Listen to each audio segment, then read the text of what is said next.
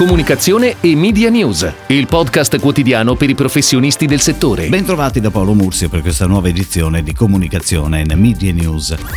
Oggi ripercorriamo alcune delle breaking news arrivate dalle agenzie la settimana scorsa.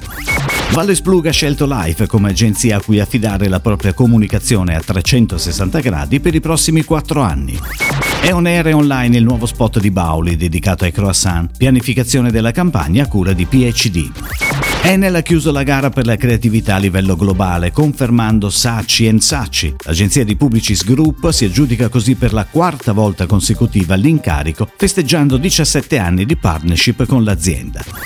Il brand di giocattoli Playmobil ha affidato a Mindshare la propria comunicazione in Europa. Io esco con la fantasia è la nuova campagna del gruppo Mondadori in onda su TV e social, campagna curata da Gitto Battaglia 22. È on air il nuovo spot di Riso Gallo legato alle nuove bontà pronte, spot firmato da Armando Testa.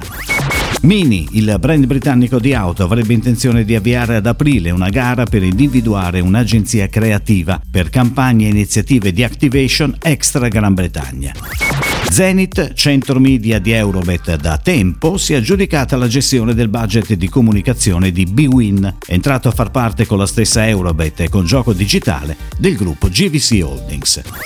L'agenzia Plural ha ideato per Eni una serie di 10 puntate da 3 minuti ciascuna, in cui si chiede ai bambini di immaginare il futuro. La serie, dal titolo Funny Applications, è disponibile su Eni TV. Young Digitals si è aggiudicata la gara indetta da Kia Motors per la comunicazione social del brand automobilistico coreano.